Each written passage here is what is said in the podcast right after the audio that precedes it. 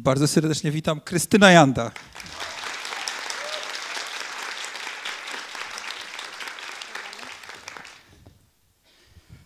Ja y, powiem tym z Państwa, którzy może są po raz pierwszy, że jest to cykl inspiratorzy, czyli e, próbujemy zachęcać e, Państwa również do rozmowy, którą ja będę prowadził. Też sugeruję, że Państwo chcą się włączyć, coś skomentować, żeby się dali zn- znak. Inspiratorzy, czyli mamy się wzajemnie też inspirować, korzystać ze swojej energii. Krystyna Janda, no wulkan energii. Jest w swojej szkole właśnie, bo zastanawiałem się od czego zacząć, ale przecież jesteśmy w szkole Tego, teatru. tego nie znam, tego miejsca. Tego Znaczy, nie. Znam, ale tu nie, tego nie było. Ale czy, czy jak przychodzisz do szkoły teatralnej czasami, czy zobaczyć dyplom, ale też wykładałaś przez chwilę tutaj, miałaś zajęcia, prawda? Czy, czy Tak, przychodzisz z jakąś... Dwa razy rok. Raz jak byłam w ciąży, nie miałam co robić. A, znaczy miałam więcej czasu po prostu. E, ale, ale, ale jakoś nie uważam, żebym była pedagogiem. A chciałem o to zapytać, bo dziś chyba jest Dzień Edukacji Narodowej właśnie. Jak, jak po- postrzegałaś siebie jako pedagoga? Czy sukcesy w ogóle jakieś Okropnie, no. pedagogiczne? Najpierw przychodziłam i myślałam sobie, że oni pewnie są głodni. No więc zamawiałam pizzę. No i tak się zaczynało. A potem coś, no nie wiem, nie wiem, czy... Poza tym nie mogłam robić scen, tylko musiałam od razu jakąś całość zrobić. Mm. A ja szybko robię, w związku z tym, nie wiem, to nie chyba nie dla mnie było zajęcie. Ale brak cierpliwości, czy... Chyba brak cierpliwości, a poza tym, a poza tym ja i tak też reżyseruję, że wszystko sama gram. Także to, to jest słabo, jak tak się wychodzi i studentom się gra wszystko. Ale ja czasem widziałem na próbie właśnie u ciebie w teatrze, że jak wchodziłaś do jakiejś aktorki i od razu e, pokazałaś coś jakimś gestem, słowem, czy coś, żeby było wiadomo, co ona ma zagrać. Bo ja na skróty reżyseruję. Ale to była, to była Janina Romanówna, twoja pedagogzka, profesorka, no która tak, ja miała tę zdolność. wielu też. wspaniałych profesorów, którzy, którzy, jak dzisiaj to wspominam, to to było po prostu zajęcia z nimi. To była jedna wielka fascynacja i, i, i Romanówna, i, i Zapasiewicz, i profesor Kaliszewski, przepraszam, i przede wszystkim profesor Bardini, który, który chyba nauczył nas najwięcej, tak to dzisiaj rozumiem, a tak to dzisiaj wspominam, który po pierwsze nauczył nas wszystkich, kim jesteśmy. Nauczył nas akceptacji samych siebie i wytłumaczył, że nie ma dobrego aktora bez braku akceptacji tego, kim się jest, jak się wygląda, jakim się jest człowiekiem, że dopiero na tym można budować. Ale wytłumaczył w sposób dosyć bezwzględny, bo postawił cię przed lustrem, Bardini.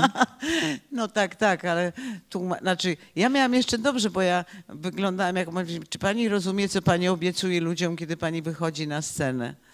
Ja mówię, nie, nie rozumiem. On mówił, dużo pani obiecuje.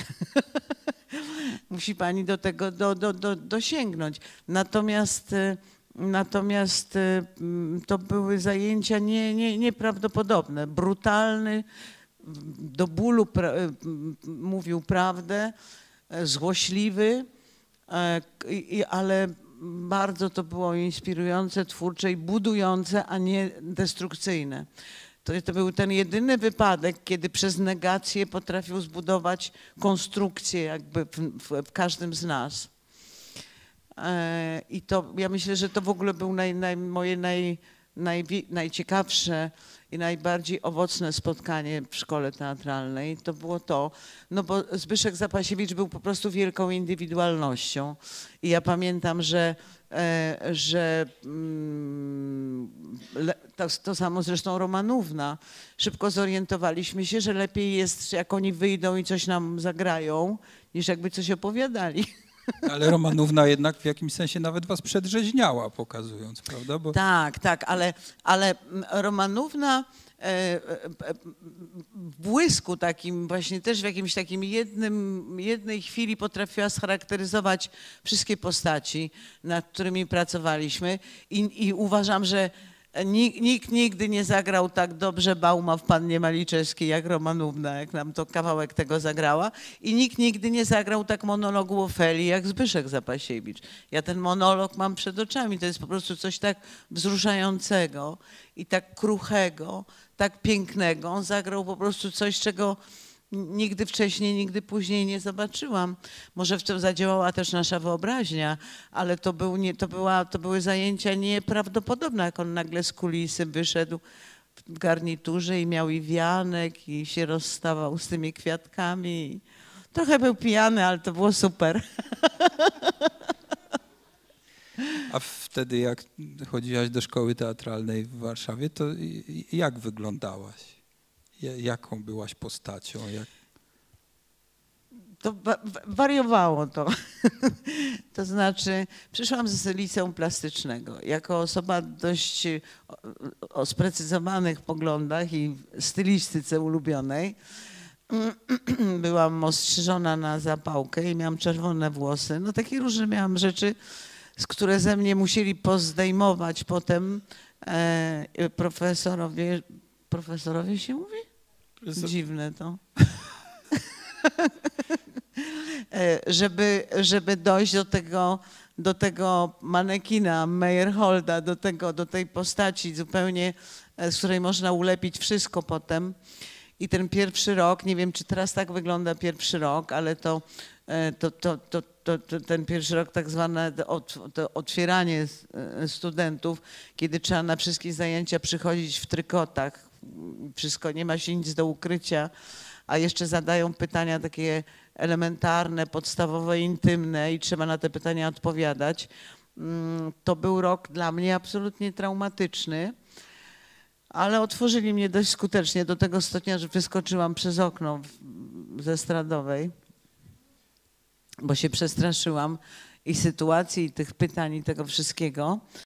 Byłam, zdaje się, jakaś taka nadmiernie wrażliwa, e, ale potem już na drugim roku się troszkę złapałam e, i dostałam na szczęście od umierającego profesora Kreczmara mm, indywidualny tok studiów. I wtedy już mi było łatwiej, dlatego że on po prostu ze szpitala przysłał takie papiery i napisał tam, że powinno się mm, dać mi indywidualny tok studiów, że, że to pójdzie jakimiś takimi drogami trochę innymi. I rzeczywiście pozwalano mi y, tutaj w tej szkole na bardzo, bardzo dużo. No takie miałam pomysły różne odjazdowe. Gertruda w Hamlecie o kulach, tam ze zwichniętym kręgosłupem. No takie różne rzeczy sobie próbowałam. Potem e, jakieś takie role uparłam się, żeby grać całe milczące, zamienione wachlarze Mishimy, gdzie milczałam 40 minut jako postać. No takie różne tak. ekstremalne zadania wymyślałam. E, Ale ja wspominam szkołę jako czas nie, niesamowity. Ale tu za, za, zapytam cię o coś, bo tu, zatrzymałem się na tym momencie, że z jednej strony mówisz, że ten pierwszy rok, który był taki trudny emocjonalnie, że wysk- wyskoczyłaś przez okno, a z drugiej strony jak zdawałaś egzamin, to tak brawurowo, że wszyscy zapamiętali. Znaczy w ogóle nie było żadnych hamulców na egzaminie i jakby rozumiem, że to potem przyszło nieśmielenie. Ja myślę, że bardzo wiele rzeczy dzieje się w moim życiu przez mój brak świadomości. Założyłam fundację, ot- otworzyłam dwa teatry, bo nie starczyło mi wyobraźni na kłopoty, które na mnie spłyną. Tylko miałam wyobraźnię na te sztuki, które będziemy robili, a już te, te dalej, tę księgowość i to wszystko, to już nie miałam. I dlatego tak to wszystko ciągnę. Natomiast coś takiego było, ja do szkoły przyszłam przypadkiem, zupełnym przypadkiem. Skończyłam liceum plastyczne, miałam iść na ASP e, i byłam tam dobrze w tym środowisku jakby ugruntowana. E, uważano, że dobrze rysuję, że no w każdym razie, mm, w każdym razie mm, miałam zdany właściwie egzamin na ASP. I to, że mnie, że trafiłam tutaj na taką komisję przypadkiem, już to tysiąc razy tam mnie o to pytano, i, a w tej komisji to były takie czwartki, gdzie z całej Polski mogła przyjechać młodzież i zapytać, czy mają szansę. I te czwartki były, zdaje się, od stycznia do, do czerwca. W czerwcu e, były już egzaminy i właściwie każdy uczeń liceum, uczeń szkoły podstawowej, każdy, kto myślał o tym zawodzie, mógł przyjechać sobie w ten czwartek, powiedzieć jakiś wiersz I ta komisja, kto tam zależnie od tego, kto był w komisji, doradzali mu, czy tak, czy nie, czy w jaką stronę. I moja koleżanka chciała przyjść na taką komisję, ja przyszłam razem z nią, ale sama nie przyszło mi do głowy, żeby, e, żeby zapytać, nie chciałam być aktorką, w ogóle mi to do głowy nie przychodziło. I ta, i ta moja mm, przyjaciółka e, coś się zdenerwowała, płakała, a ponieważ ja byłam z nią, więc weszłam, a w komisji na szczęście siedział pan profesor Bardini i pan profesor Rudzki. I jeszcze dyrektor administracyjny wtedy, jakoś nie wiem dlaczego tam rozmawiali o czymś. No w każdym razie ja weszłam, żeby po prostu zrobić awanturę że moja koleżanka została źle potraktowana, moim zdaniem, bo nie było ani wody, ani herbaty, a myśmy siedziały dwie godziny, a oni kazali jej coś śpiewać, czy co. Nie uznałam, że to jest bardzo głęboko niesprawiedliwe. I wtedy nagle profesor Bardini powiedział, a dlaczego pani nie zdaje? Ja mówię, bo ja nie chcę. Ale mówi, ale pani powinna zdawać, a nie koleżanka. Ja mówię, ale jaką mi panowie dajecie gwarancję, że zdam? A Bardini powiedział, gwarancji pani nie możemy dać, ale ma pani dużo większe szanse niż koleżanka. A jakie pani ma nogi? Ja miałam takie, e, takie spodnie, wtedy się nosiło szerokie, ja podniosłam nogawkę tak do biodra, powiedziałam takie. On powiedział, okej. To niech pani przyjdzie, niech pani się... A umie pani coś na pamięć? Ja mówię, skąd? Ja nawet nigdy na żadnej akademii nie wystąpiłam w szkole. W ogóle koledzy występowali. Ja tam siedziałam na parapecie i podrywałam chłopaków. E, No i, i wtedy nagle przyszło mi do głowy, że może rzeczywiście właśnie i tak jestem na SP, bo już mam teczkę mi przyjęli, więc mogę sobie spróbować do tej szkoły teatralnej zdać. I wtedy, e, wtedy trafiłam. Chcecie, żebym ja to opowiadała? W ogóle, Boże, ja już przecież 45 lat jestem po tym. Ale w tym miejscu Minęło prawie. 45 lat. No w każdym razie to było bardzo śmieszne, bo trafiłam na taką panią, e, bo w ogóle nie miałam zielonego pojęcia, jak to się zdaje i co się tak uczy i w ogóle jakie tam wiersze, coś jakaś proza, nie wiadomo co. Bo To było tak dalekie ode mnie, że w ogóle... Ja już nie chcę mówić, że mówiłaś, że dwa razy tylko w teatrze byłaś przed egzaminem Tak. do szkoły I teatralnej. się tak całowałam na, na weselu. Na weselu pamiętam, żeśmy przewrócili rząd. E, ale, Dobry a najlepiej było tak, że w tym weselu grała Magda Umer. Ja mówię, ty grałaś tam w tym spektaklu? A ona mi, no tak, przecież jak, e, byłam na scenie. Ja mówię, w ogóle cię nie zauważyłam. No nie, no w każdym razie e, moje szczęście, a moim zdaniem zdałam do szkoły teatralnej dlatego, że ta pani, która prowadziła kółko teatralne w zakładach mechanicznych Ursus, była po prostu taką, była wspaniała, ale jednocześnie była taką, e, no nie wiem czy żyje, czy nie, nie chcę nikogo obrazić, ale była erotomanką. I ona wybrała mi repertuar absolutnie niekonwencjonalny. Wszystko było jakieś takie półerotyczne, pół jakieś dziwne. Całe... O Jezu.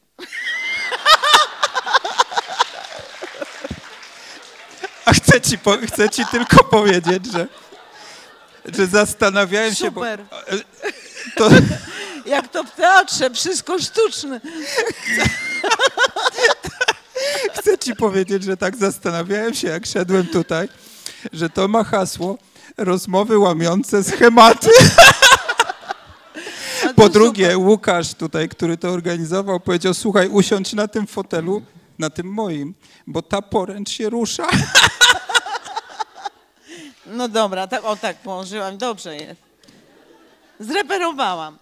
E, no, no, e, no w każdym razie ta pani powiedziała do mnie, że i takie same mówiłam tam, gwałćcie psie krwie, tam naróbcie Polsce bachorów, roznieście więcej kawalerskich chorób, no takie różne mówiłam, albo tam mówiłam Stachu, ja cię tak upieszczę taka będę dla ciebie i tak dalej. Same takie teksty dla mnie wybrała i to tak zafascynowało moim zdaniem komisję, że ja przyszłam i takie rzeczy zaczęłam im opowiadać.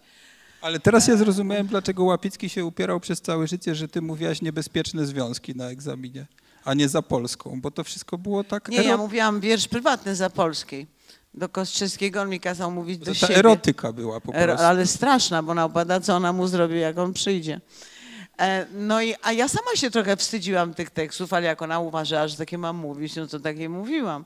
No i ja myślę, że to wszystko. Aha, a przybi, przypieczętowało to wszystko to, że zdawałam egzamin z francuskiego i zdanie rankami najlepiej się myśli, czy ranki są najlepsze do myślenia, przetłumaczyłam, nie wiem do dzisiaj dlaczego, ranki są najlepsze dla miłości. po prostu poszłam za ciosem i to też się spodobało komisji.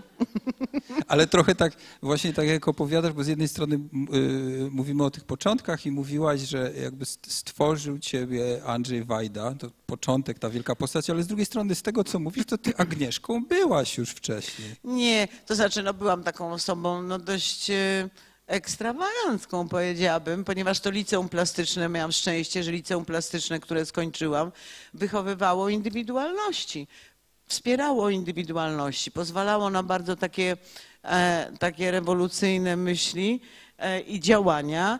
I miałam szczęście, pewnie gdybym była w jakimś innym e, konwencjonalnym e, liceum, e, które by tego nie zauważyło w każdym z nas, to pewnie byłabym inna.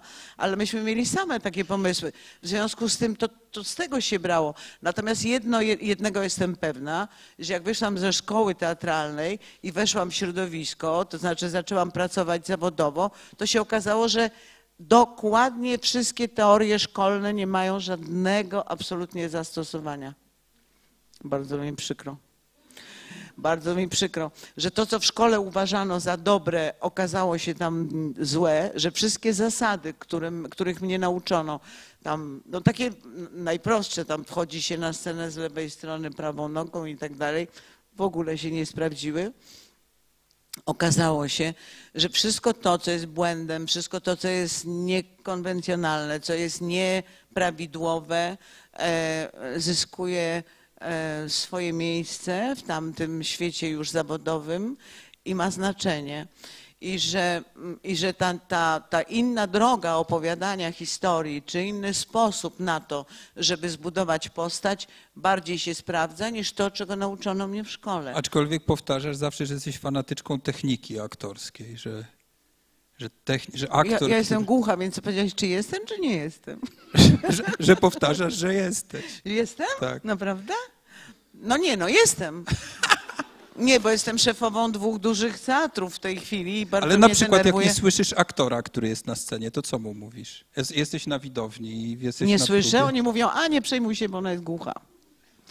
Oni tak mówią do siebie, ale ja nie słyszę i e, jak nie słyszę, to po prostu to jest dyskwalifikacja absolutna. To znaczy ja uważam, że nie ma, to, to w ogóle nie wchodzi, takie zjawisko w ogóle nie wchodzi w rachubę w teatrze, jak to, żeby aktora nie było słychać. Czasem może go nie być widać, ale to jest zamysł reżyserski. Na to, I to na to aktor nie ma czasem wpływu, natomiast musi go być słychać. Mm, e, No są takie rzeczy, no, które no, są dyskwalifikacją totalną. E, I, i, i, i, i- i to, mm, to jest rzecz podstawowa. Natomiast wszystko inne można jakoś zagrać. Nawet jak się czegoś nie umie, to jakoś można wymyślić, żeby to dokładnie znaczyło, co ma znaczyć, a opowiedzieć to dojść do tego inną drogą. I to cały czas wszystkim tłumaczę. Natomiast, e, natomiast dzisiaj rzeczywiście e, mm, zdarzało się, że jak wchodziliśmy w takie produkcje, gdzie widziałam, że aktorzy nie najlepiej mówią, oddychają, to na nowo po prostu prosiłam pedagogów, e, żeby uczestniczyli w próbach i jak z aktorami pracowali po próbach i żeby oni doprowadzili tę swoją technikę do jakiego, takiego, jakiegokolwiek poziomu. Ja pamiętam, że e, moja córka skończyła też szkołę e, i pamiętam, że zaczęłam z nią pracować po siedmiu latach jej pracy w zawodzie. Ona siedem lat coś tam grała w różnych miejscach i nagle postanowiłam, e, matka przekaże córce całą wiedzę. Ja mówię, muszę z nią zrobić coś, wyprodukowałam to sama. E, Opowiadania zebrane, tak? opowiadania zebrane mm, i wybrałam tak, taki tekst, w którym ona miała duży rozwój, to znaczy zaczynała od takiej białej kartki, nieśmiałej dziewczyny, a kończyło się na dojrzałej kobiecie, która mnie mnie, bo ja z nią y, grałam, partnerowałam jej, oszukała i miała bardzo ekspresyjne sceny, dojrzała osoba, która broni swoich racji. I dlatego to wzięłam, żeby jakby ten rozwój, żeby ją nauczyć wszystkiego, co sama e, wiem na ten temat i nauczyć ją między innymi mówić, bo zrozumiałam, że nie bardzo jest tam z tym mówieniem, że to nie jest e, e, czyste jakieś. I pamiętam, że po pierwszych próbach myślałam, że zwariowałam i chciałam przyjść tu i sprayem napisać na ścianie, coście mi z dzieckiem zrobili. Ponieważ okazało się, że, że ona po prostu nie zna podstawowych zasad bycia na scenie. Ja szłam do sytuacji, ona ruszała w tym samym momencie. Ja tak stawałam i mówię, no Boże, co ty robisz? Ja mówię, przecież ja zaczęłam ruch. Znaczy po prostu takie rzeczy w ogóle takie, których już dawno zapomniałam, że coś takiego. Dla, niej stra- dla ciebie Jest. straszne, ale dla niej też straszne, jak Ale tak no- reagowałaś od razu. No że... płakała cały czas. E, płakała cały czas. Ja to reżyserowałam, bo nie chciałam wpuścić obcego człowieka w te rodzinne afery. Ale myślę, że nauczyłam ją bardzo dużo. Zagrałyśmy to 90 razy e, e, we, w największych salach w Polsce. E, I, i, I rzeczywiście e, myślę, że to była taka prawdziwa dopiero szkoła, e, szkoła po siedmiu jej latach pobytu, kiedy no, musiała robić różne rzeczy i grała różne rzeczy bardzo udatnie. Natomiast jak się okazało potem abecadła, jak doszliśmy do abecadła, to okazało się, że to abecadło jest nie do końca nie do końca opanowane. I na przykład jak zaczynamy się kłócić na scenie, to nie jest moją partnerką równoważną, że po prostu no, nie ma siły tyle, żeby mnie przykryć, żeby Ale mnie... była z matką też, więc... Ale jako postać nie byłam jej matką. Także nie, no w każdym razie e, ja myślę, że ta, ta szkoła, którą bardzo lubię i której bardzo dużo zawdzięczam, przede wszystkim w moich czasach była to szkoła indywidualności. Wszyscy profesorzy czy profesorowie, Profesorowie tutaj pani nie mówi. wygłupiaj się. Wszyscy profesorowie, każdy z nich to była po prostu wielka indywidualność aktorska. Wtedy to był taki czas, e, jakiś taki mm, e, i, i, i, i, i, mm, każdy z nich tak naprawdę był przykładem. Można było zobaczyć ten brylant i zastanowić się, jak z tym brylantem dalej sobie radzić w życiu, że się już to zna, tę strukturę tego, e, tego kogoś. Natomiast, e, natomiast ta szkoła to są takie miejsca do pracy, to są zadania, to są zadania do wykonania, sale do próbowania, e, zajęcia, na których, podczas których profesorowie tam korygują pomysły, ale tak naprawdę to jest tylko i wyłącznie miejsce do indywidualnej pracy. Ja uważam, że tego zawodu się nie da nauczyć tak naprawdę. To znaczy da się nauczyć techniki, da się nauczyć wielu rzeczy, będzie, będzie się takim poprawnym aktorem, ale w gruncie rzeczy jest to zawód, który ma się w sobie e, i ten zawód zależy od tego, jakim się jest człowiekiem. Uważam, że jest to szczególnie współczesne aktorstwo, to jest, e, bazuje na indywidualności, na, na tym, co, jak się czuje, do jakiego stopnia się czuje wszystko i do jakiego stopnia się rozumie ten świat dookoła i do jakiego stopnia rozumie się drugiego człowieka. Poza tym to nie jest zawód dla egoistów, ponieważ e, nie można, będąc na scenie, myśleć o sobie. Tego jestem pewna. Myśli się o partnerze i Ale buduje pewien- się na partnerze. Ale pewien egocentryzm jest potrzebny. No ale poza sceną, poza sceną. E, No, ja, ja w tej chwili, ja teraz jestem po takim dużym, mm, po dużym takim e, wywiadzie na temat, na temat w ogóle teatrów.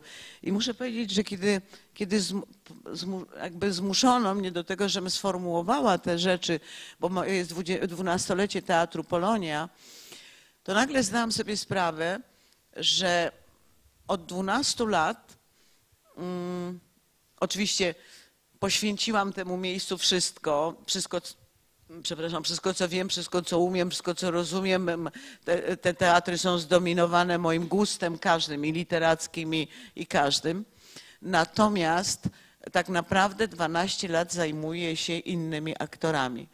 Ich dobrym samopoczuciem, ich kondycją, ich zadowoleniem z tego, co robimy I tak, tak naprawdę prowadzenie teatru to jest prowadzenie, bo w tej chwili gra w naszych teatrach ponad 400 aktorów z całej Polski. E, I tak naprawdę prowadzenie teatru to jest zajmowanie się e, tymi, tymi ludźmi, ich, ich stanem. E, Wszystko to, co potem będzie na scenie, jest jakby wynikową tego, w jakim, co myślą o, o tym teatrze i co myślą o tym, co zrobiliśmy razem i w czym będą grali. A co, co musi mieć aktor? Bo przychodzi do ciebie mnóstwo aktorów, którzy chcą grać, prawda? I młodych aktorów też, i aktorów z, z dużymi nazwiskami. Co musi mieć aktor, żeby ciebie zainteresował? Że cię nie znudzi od razu na przykład, albo zniechęci, albo... Znaczy to, jest, to jest dość. ja W ogóle jestem w trudnej sytuacji, dlatego że jestem jedyną osobą, która przyjmuje wszystkich na rozmowy.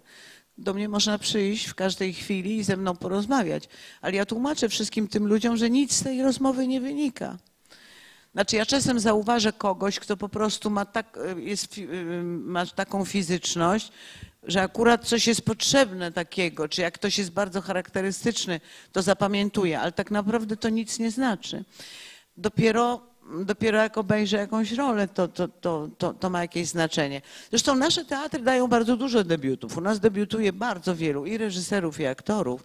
Także to nie jest tak, mm, e, mm, ciągle się e, pojawiają ludzie i my robimy w ogóle i, i, i takie mm, próbne, mm, namawiam reżyserów na to, żeby zapraszali młodych ludzi i, żeby grali o, e, oni sceny, e, zanim dojdzie do prób i, i na tej podstawie, żeby wybierali reżyserzy obsady. Ja staram się oglądać dużo i staram się oglądać e, w teatrach młodych aktorów, natomiast sama gram 300 razy rocznie, jak już trzy- 300, nawet więcej. Także no, tych wieczorów moich wolnych jest naprawdę niewiele, a jak mam wolny wieczór, to moja mama, która jest naprawdę starszą osobą, nie może się nadziwić, że ja chcę znowu iść do teatru. I mówi znowu, ja, mówię, muszę coś obejrzeć, mamo, także, e, także lubię popołudniówki, bo se chodzę przed swoimi spektaklami. Ale czy ty oglądać. chętnie chodzisz do teatru grać? Chętnie, tylko z, z drugiej strony e, nie, ma, nie ma piękniejszej rzeczy niż teatr i nie ma większego cierpienia dla mnie niż teatr. Ja się boję czasem pójść do teatru, bo mnie nie wypada wyjść, a po prostu mam uczucie czasem, że zwariuję.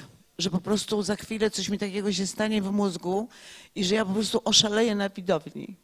Ja już kilka razy miałam, znaczy raz mogę powiedzieć, że byłam już w takim stanie, że w przerwie poszłam i poprosiłam, żeby wezwali pogotowie.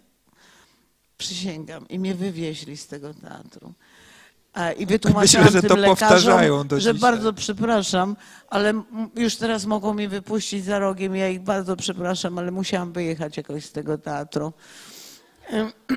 No ale nie, na, naprawdę, ale dostaję takiego czegoś, że ja tego nie potrafię w ogóle opanować. I to czasem na bardzo dobrych sztukach. ja nie wiem dlaczego. Jest dla mnie teatr też y, cierpieniem jakimś. Nie, nie, nie, nie potrafię tego w ogóle wytłumaczyć, na czym to polega. Pamiętam, na przykład pamiętam, że dwa razy w życiu tak płakałam z powodu obejrzenia jakiejś sztuki, z żalu, że siedziałam na krawężniku na jakiejś stacji benzynowej i mój mąż mnie wyzywał od kretynek po prostu, a ja płakałam nad tym, jak zrobił Hanuszkiewicz cyda. A zrobił dobrze czy źle wtedy? Okropnie zrobił. Ja po prostu nie mogłam tego przeżyć, że, że to może tak wyglądać. No ale nieważne, znaczy chodziło o wymowę całości. No nieważne. No w każdym razie no, teatr jest wspaniałym miejscem, ale jednocześnie no jakoś ja, ja się też boję iść do Ale teatru. jak, jak siedzisz w garderobie i masz wyjść zagrać za chwilę, zagrać, to też cierpisz? Cierpię jak potępieniec, bo mi się nie chce. Mnie się w ogóle generalnie nie chce. I nienawidzę tego początku. E, i, I potem, no i potem mi mija tak mniej więcej po pięciu, dziesięciu minutach. Ale za każdym razem to jest cierpienie. Ja pamiętam, że kiedyś przejechałam Polskę e, z jakimś, nie wiem, z kobietą zawiedzioną, z jakimś taką moją rolą, taką kobyłą, co to dwie i pół godziny na scenie. I pamiętam, że dojechałam chyba do Cieszyna i tak potwornie płakałam, że nie wyjdę na scenę i mnie od takiego kaloryfera odrybali, żeby mnie wrzucić i żebym po prostu weszła. Bo, bo niestety jest to zawód, który kosztuje, ale jest to zawód nie tyle, że się mówi, że, tylko że to jest tak, a jakby to powiedzieć, że czasem jestem w takim stanie psychicznym, że ja mówię, wolałabym dzisiaj szczoteczką do zębów umyć scenę, niż wyjść i zagrać to, co mam zagrać, ponieważ jakkolwiek byś, by, by ktoś nie uważał, bo Zbyszek Zapasiewicz mówił do mnie cały czas tak, wiesz, mnie to nie kosztuje, jestem technikiem i nie gadaj mi głupot, nie gadaj mi bzdur. Ale ja z nim grałam wielokrotnie i grałam z nim tak blisko, że on był 20 centymetrów od mojej twarzy. I ja wiem, ile Zbyszka kosztowały spektakle. Emocjonalnie, nie fizycznie, nie, nie emocjonalnie. Wiem, ile dawał każdemu spektaklowi. I to nie jest prawda, że można być technikiem, że technik zagra, że kocha, że cierpi, że nienawidzi czysto technicznie. To jest po prostu niemożliwe. A jak musiałaś To się grać nie czas- zdarza. A jak czasami musiałaś grać zły spektakl, na przykład złe spektakle, spektakl, którym nie czułaś się dobrze, obsadzona, czy to wtedy jest... No była, był taki spektakl, zagra, grali, zagraliśmy go 40 razy. To był Macbeth w Teatrze Powszechnym i po 40 razach powiedziałam do Gajosa tak, słuchaj, chodźmy do dyrektora i go jakoś ubłagajmy, żeby to zdjął. I postanowiliśmy przed drzwiami klęknąć. Jak on otworzył drzwi, to my na kolanach szliśmy i mówiliśmy, błagam, zdejmij Macbeta, prosimy cię oboje. Znaczy Lady Macbeth i Macbeth go błagali na kolanach, tarzając się po ziemi i powiedział, dobra, zdejmę. To też trudno nie zdjął. zareagować. Nie, ale rzeczywiście to było straszne. To było straszne. To po prostu ja do dzisiaj opowiadam ten, tego Macbeta jako taki żart, bo tam były To takie, wcale nie takie śmieszne. Muszę no nie, ten, ten spektakl był taki, że po prostu na przykład było tak, że tak jest zapadni, a te zapadnie w Teatrze Powszechnym są strasznie stare i te się zacinają. Z zapadni wyjeżdżały takie akwaria e, z moimi nienarodzonymi dziećmi takimi, takimi embrionami. Ale nikt widowni nie wytłumaczył, że to są moje dzieci nienarodzone, że to jest w mojej wyobraźni jakoś. Lady Macbeth nie może mieć dzieci, no więc, no więc, a po scenie chodziły dzieci też, ale kalekie same. Więc ja tłumaczyłam reżyserowi, jak ty chcesz, żeby widownia zrozumiała, że to jest moje wyobrażenie, a to nie są moje dzieci, tylko chore dzieci dam dworu. To jest było nie do wytłumaczenia. I Ja stałam w tym wszystkim w środku, w kulisie i jeszcze te zapadnie wyjeżdżając się tak zacinały. Taki, był taki Była taka muzyka potworna i tak jechały te embriony i ja tak z kulisy patrzyłam, czy one wyjadą. I tak o, i nagle się zatrzymywałam. O. I nie było widać, bo jeszcze pod sceną były embriony. Ja mówię, czy ruszy drugi raz, czy nie? Nie no, w ogóle co tam się działo? Schody, wybitny scenograf, Krojc Majewski, zrobił takie okrągłe i takie, tu były cieniutkie stopnie, a tam były takie szerokie. I my z Macbethem szliśmy zamordować tak. Oboje, bo nie dało się stanąć na tym stopniu, a stopnie były też nierówne, tylko były takie do góry. I tak szliśmy, on i ja, no nie, a schodziliśmy po morderstwie. Ja, ja myślałam, że ja ze śmiechu umrę, że ja umrę. A tam miałam jeszcze taką przygodę, którą Państwu opowiem. Bo wymyślił e, reżyser, że ponieważ mam taką traumę, że nie mogę urodzić, to mi uszyli taką czarną suknię pękniętą, a tam w środku mi wkładali 100 metrów takiej zakrwawionej gazy.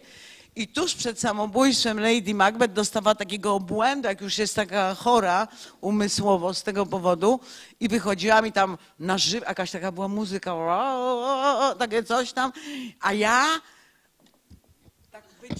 wyciągałam tak, a, te, te, te, te, kilometry tej gazy, takiej zakrwawionej, jaka ta Lady Macbeth oszalała. I tak wyciągałam, wyciągałam ta muzyka. o, Ja, ja, i dochodzi i nagle pam, na końcu wypadła żółta skarpetka.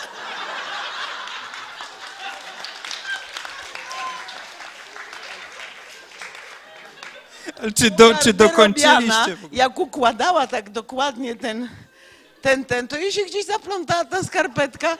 Ja myślałam, że ja umrę ze śmiechu. Ja myślałam, że ja tam zwariuję na tej scenie. A raz jednej koleżance w kulisie opowiadam, jak ma e, oszukać męża, bo chciała mieć dziecko, a on nie chciał. I cały czas jej tłumaczyłam, jak ma mieć dziecko. I nagle usłyszałam krzyk, krzyk. I mówię, o matko, chyba już umarłam. I biegnę, na co inspicjent mówi, już krzyknąłem za ciebie, już umarłaś. A ja mówię, ale jak umarłam? No bo ja normalnie przychodziłam, się żegnałam jeszcze i tam dopiero. On mówi, a tak krzyknąłem, jakbyś skakała z czegoś czy coś. Ale koleżanka ma dziecko.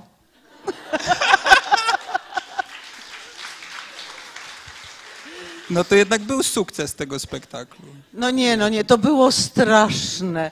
Janusz miał takie jak Rasputin, długie włosy dotąd i glany. On tego tak nienawidził.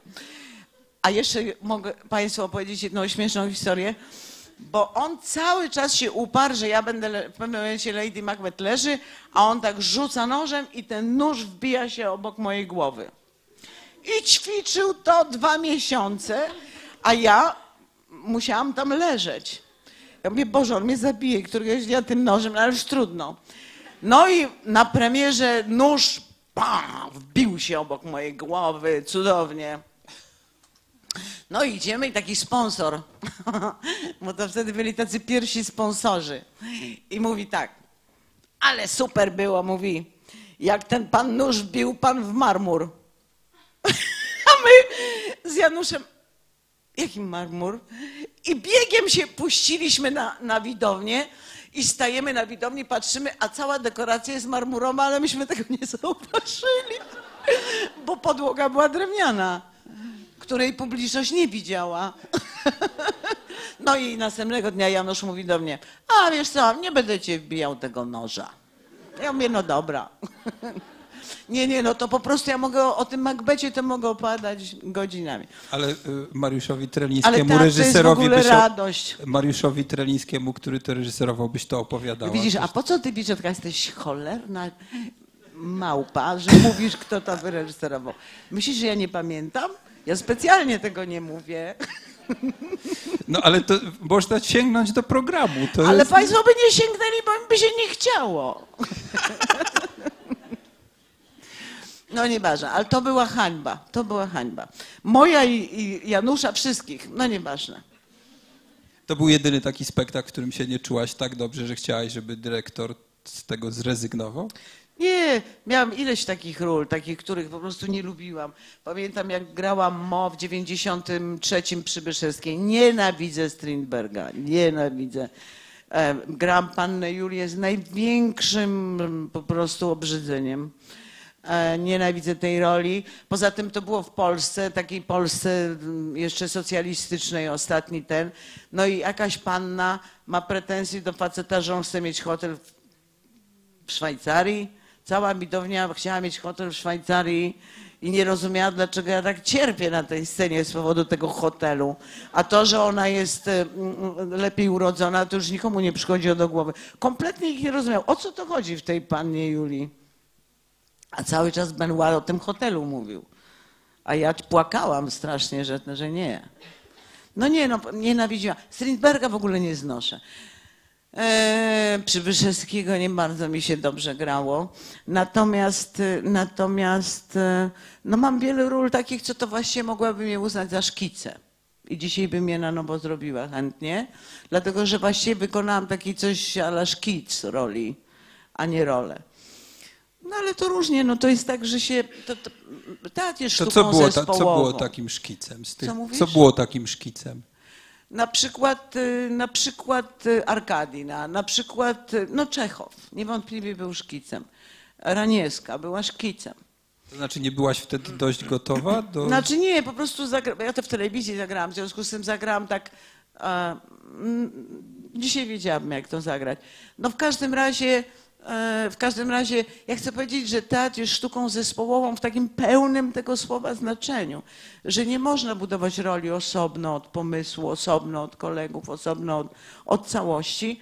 I po prostu czasem było tak, że weszłam w taką inscenizację, e, z którą się zwyczajnie nie zgadzałam. Niedobrze się czułam w środku, bo uważałam, że, że powinniśmy to grać inaczej. Chcę zapytać teraz o, bo przecież minęła pierwsza rocznica śmierci Andrzeja Wajdy parę dni temu, 9 października. To jednak jak mówiłaś o tym początku, prawda, o tych wspaniałych, miałaś to szczęście, że właśnie z jednej strony był Bardini, który wyposażył ciebie, twój wspaniały rok też w takie, taki mechanizm obronny, poczucia bezpieczeństwa, a z drugiej strony pojawił się bardzo szybko Andrzej Wajda, zresztą też po trzech I siostrach. dopiero tak? zobaczyłam, jak jego obserwowałam przy pracy, zobaczyłam dopiero, jak to może być. Jak sztuka może być ważna. Jak to, co się robi, może mieć znaczenie. Nie tylko dla ludzi, którym sztuka jest potrzebna, ale także dla tych, którzy normalnie się sztuką nie bardzo interesują. Andrzej robił filmy dla wszystkich, absolutnie. On nie robił filmów dla cineastów, robił zawsze filmy. Zresztą w ogóle dla Andrzeja Polska była zawsze najważniejsza, bardziej ważna niż kinematografia, tak szczerze mówiąc. A kinematografia była tylko narzędziem, żeby coś dla tej Polski zrobić.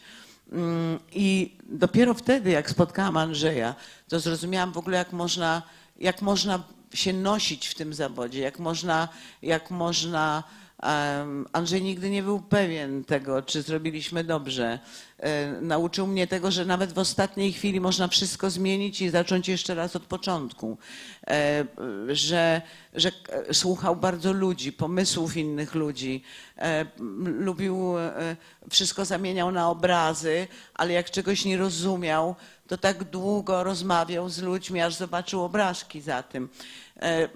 Nigdy nie wstydził się powiedzieć, że czegoś nie wie albo że czegoś nie rozumie. To było wspaniałe. Ja z tej szkoły wyszłam ze świadomością, że tu każdy tak mówił, że wszystko wie i wszystko rozumie, a tam nagle spotkałam największego polskiego reżysera, który był jak dziecko czasem bezradny. To było coś tak, ale on tą swoją postawą i, i tym, jak się, jak lubił jakby mm, e, czerpać z innych, prowokował wszystkich do, do, do, do wzmożonej pracy, do propozycji. Aktor, który przychodził do niego na plan i nie miał co najmniej dziesięciu pomysłów, był nieinteresujący.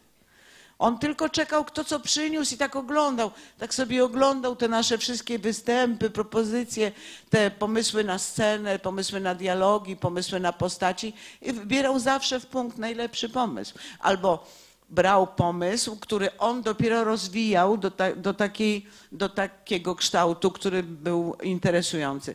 Także dopiero jakby wtedy zrozumiałam, co to znaczy, jak, jak ważny może być ten zawód. Jak przyszłaś na zdjęcia próbne, za, zaproszona zresztą przez Andrzeja Wajdę, to wtedy też weszłaś tak jak do szkoły teatralnej, trochę jak na ten egzamin i on zobaczył nie, też w to. Nie, właśnie, nie wyszłam, dlatego że wcześniej miałam ileś zdjęć próbnych i ze wszystkich mnie odrzucono. Powiedzieli, że jestem za brzydka, tam, no to różne takie, do serialu nerdowskiego.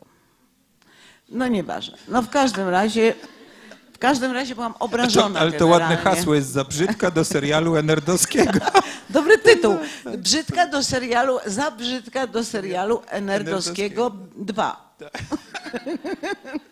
No w każdym razie, w każdym razie byłam obrażona na wszystkich reżyserów, bo ileś tam tych zdjęć próbnych miałam e, i ze wszystkich mnie odrzucono, a raz kiedyś, ja potem spotkałam tego operatora po latach, podszedł do mnie operator filmowy z taką zapałką w zębach i tak stanął naprzeciwko i tak tą zapałkę tak przekładał i powiedział, e, nawet nie wkładajmy taśmy do kamery.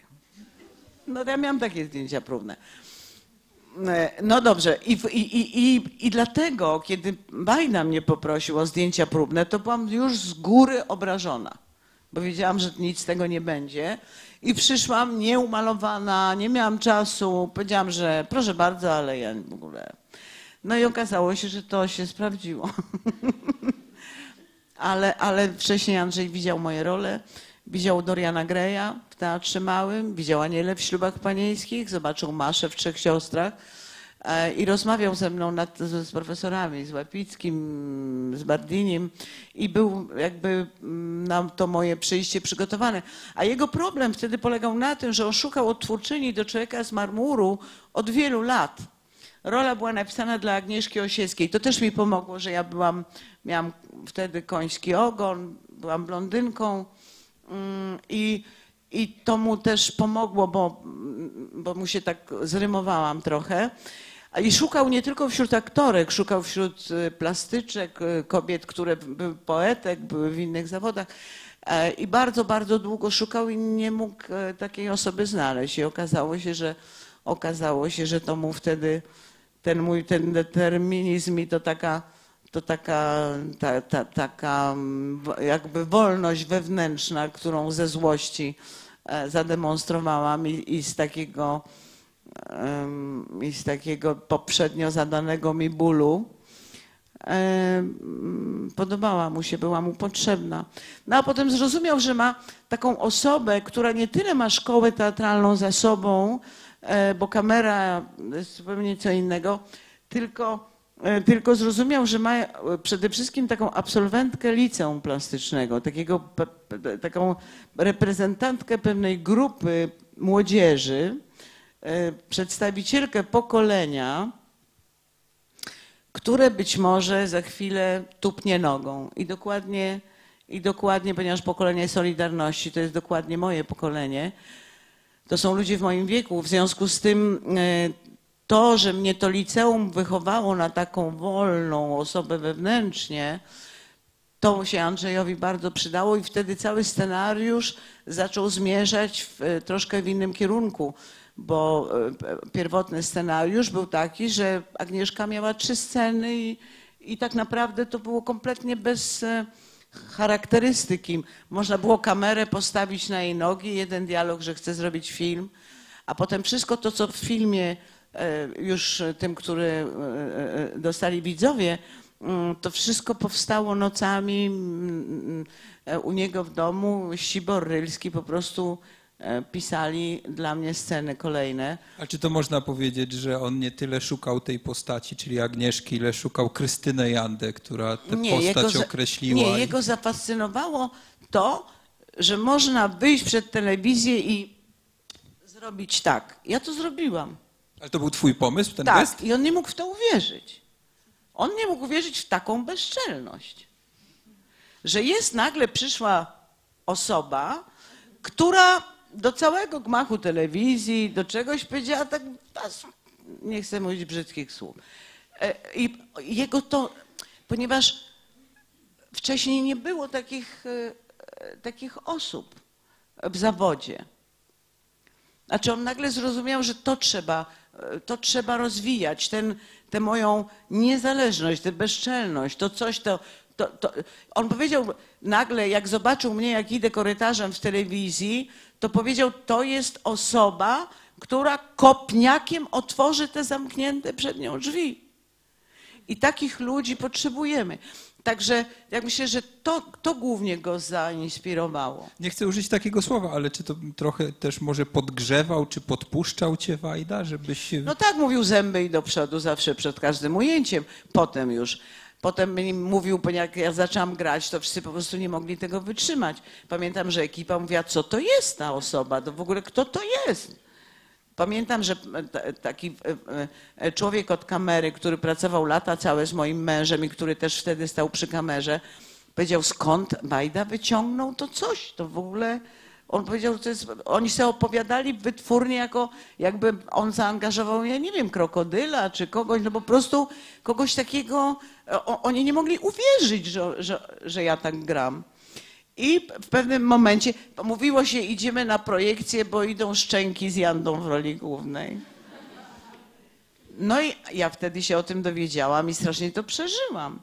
Natomiast Andrzej, pamiętam, że przerwał zdjęcia, wziął mnie na bok i powiedział: Nie przejmuj się, to są ludzie konwencjonalni, którzy nie rozumieją, co ty grasz, e, ale zrozumieją, jak skleję ten film. E, I nie przejmuj się, dokładnie powinnaś grać tak, jak grasz. I ja na taką osobę czekałem.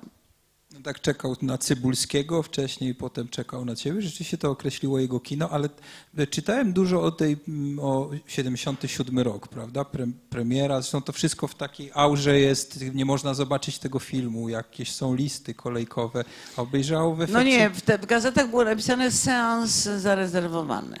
bez Nie tytułu. było w ogóle tytułu. Ale ludzie wiedzieli, że to jest to. I w sumie kilkanaście milionów chyba E, widzów W pierwszym rzucie 2,5 miliona obejrzało przez pierwszy rzut dystrybucji. miał. Tak, to, nie, to niesamowite, że, że y, y, natychmiast wszyscy zrozumieli, że to jest, że to jest ich film. I staliście się z, Tak, a, z Jerzym a, a Radziwiłłowiczem muszę powiedzieć, że symbolami bardzo tego kina. długo Andrzej się toczył batalię z cenzurą o ten film. I z tego filmu zostało wyciętych kilka scen, kilka ujęć, e, ponieważ Andrzej ważył, że tak powiem, za i, wszystkie za i przeciw. E, I część rzeczy zgodził się wyciąć dla dobra, znaczy dla, dla, po to tylko, żeby film ujrzał e, światło dzienne. Mm, I, i, I potem te sceny wycięte z człowieka z, z marmuru, na przykład to, że za- zatykam kwiaty za furtkę na cmentarzu e, w Gdańsku, bo nie znalazłam grobów, weszły do człowieka z żelaza, zostały wklejone po prostu. Nie wszystkie. Andrzej całe życie opowiadał, że ma bardzo dużo różnych scen wyciętych przez cenzurę w pudełkach pod, pod łóżkiem. I potem, e, znaczy do, do, do, do, do Ziemi Obiecanej wkleił kilka scen, ale mówił, że ma bardzo dużo tych scen. Kiedy, Andrzej umiał rozmawiać z cenzurą, umiał walczyć o swoje filmy. Myśmy tylko czekali na ławce jakiej gdzieś tam i wiedzieliśmy, że on idzie walczyć, idzie rozmawiać. I, i, i, mm, I wiedzieliśmy, że po prostu dojdzie do jakiegoś kompromisu. a kiedy zrozumieliście z Jerzym Ra- Radziwiłłowiczem, że staliście się symbolami kina Andrzeja Wajdy, symbolami tego czasu? Bo przecież potem, y, y, po, po tym gigantycznym sukcesie, mimo że ten film był, nie można go było zobaczyć i tak dalej, jednak staliście się twarzami kina Andrzeja Wajdy, prawda? Symbolami pewnymi. E, Tak, ale ja tego, ja tego tak do końca nie rozumiałam. E, Potem przez, e, do, dokładnie do kochanków mojej mamy odmawiałam wielu ról, wielu propozycji filmowych, dlatego że Andrzej nie pozwalał mi ich zagrać. Zwyczajnie mi nie pozwalał. Po prostu dzwoniłam do niego i pytałam, czy mogę zagrać to i to. I on powiedział, absolutnie nie, jest za wcześnie, zniszczysz mi Agnieszkę. I on po prostu nie pozwalał, ja nie zagrałam naprawdę wielu ról, które, filmów, które były znane, mm, dlatego że Andrzej po prostu się na to nie zgadzał. E, A ja, go, a ja mu wierzyłam, ja mm, mm, mm, wiedziałam, że i pewnego dnia zadzwonił do mnie i powiedział, słuchaj, Piwowarski ma scenariusz, minęło tyle czasu, e, że mogę, uważam, że możesz zagrać alkoholiczkę. I tak dostałam rolę w e, Kochankach mojej mamy. Andrzej na to pozwolił. No a potem pewnego dnia zadzwonił i powiedział, słuchaj, Bugajski chce robić przesłuchanie. Powiedziałem, że pozwolę zrobić ten film bez zgody cenzury za pieniądze zespołu X, pod warunkiem, że ty zagrasz tę tę tonkę. I tak dostałam rolę w e, przesłuchaniu. To nie był pomysł Ryszarda Bugajskiego, tylko Andrzeja. Tak, mówiłaś, że najważniejsza rola, jaką zagrałaś, to najlepsza rola to była Tonka, a najważniejsza to była Agnieszka. A potem się już po przesłuchaniu... Po Tak, dlatego że Agnieszka jest taką rolą no, sztandarową. Do dzisiaj we wszystkich encyklopediach filmu jest napisane Człowiek z marmuru, Krystyna Janda, aktorka fetysz Andrzeja Wajdy. Wszędzie tak piszą, ciągle powtarzałem to samo zdanie, jakieś bzdurne, ale tak to jest. Natomiast przesłuchanie to już jest zupełnie inna historia. No właśnie, a y, jak pracowaliście nad przesłuchaniem, przecież ta atmosfera też ona była, ten film się kończył, tutaj zaraz stan wojenny. y, To była twoja, to, to była twoja, mówisz, na, najlepsza rola, ale czy, po, czy nie marzyłaś później też, żeby sięgnąć No, po taki wszystkim- materiał? Czy... Przede wszystkim wiedziałam, że dostałam materiał do ręki, jakiego, no, jakim może marzyć e, każda aktorka. Ale to nie było tak ważne. Ważne było to, że dostałam materiał do ręki, o której może walczyć każda Polka. Każda e, osoba żyjąca świadomie e, w tym kraju, w systemie totalitarnym. I e, wiedziałam, że ta rola jest po prostu najważniejsza przez to, że występuje jako samotna kobieta przeciwko systemowi. To, to po prostu był tak skonstruowany scenariusz.